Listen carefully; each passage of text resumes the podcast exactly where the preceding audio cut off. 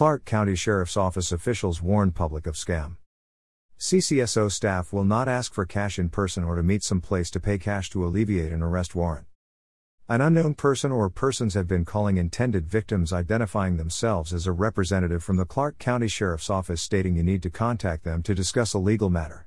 The callers have been using the names of actual members of the department. This is a scam.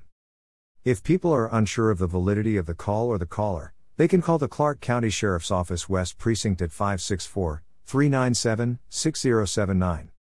The Clark County Sheriff's Office would like to remind people the Sheriff's Office will not ask for cash in person or to meet some place to pay cash to alleviate your arrest warrant. The Sheriff's Office does not ask for nor take gift cards as payments for fines. If you have questions or concerns about having a warrant, money owed for fines or judgments, or other possible legal matters involving the Clark County Sheriff's Office, you can call the Clark County Sheriff's Office Warrants Department 564 397 2397 or Clark County Court 564 397 2000.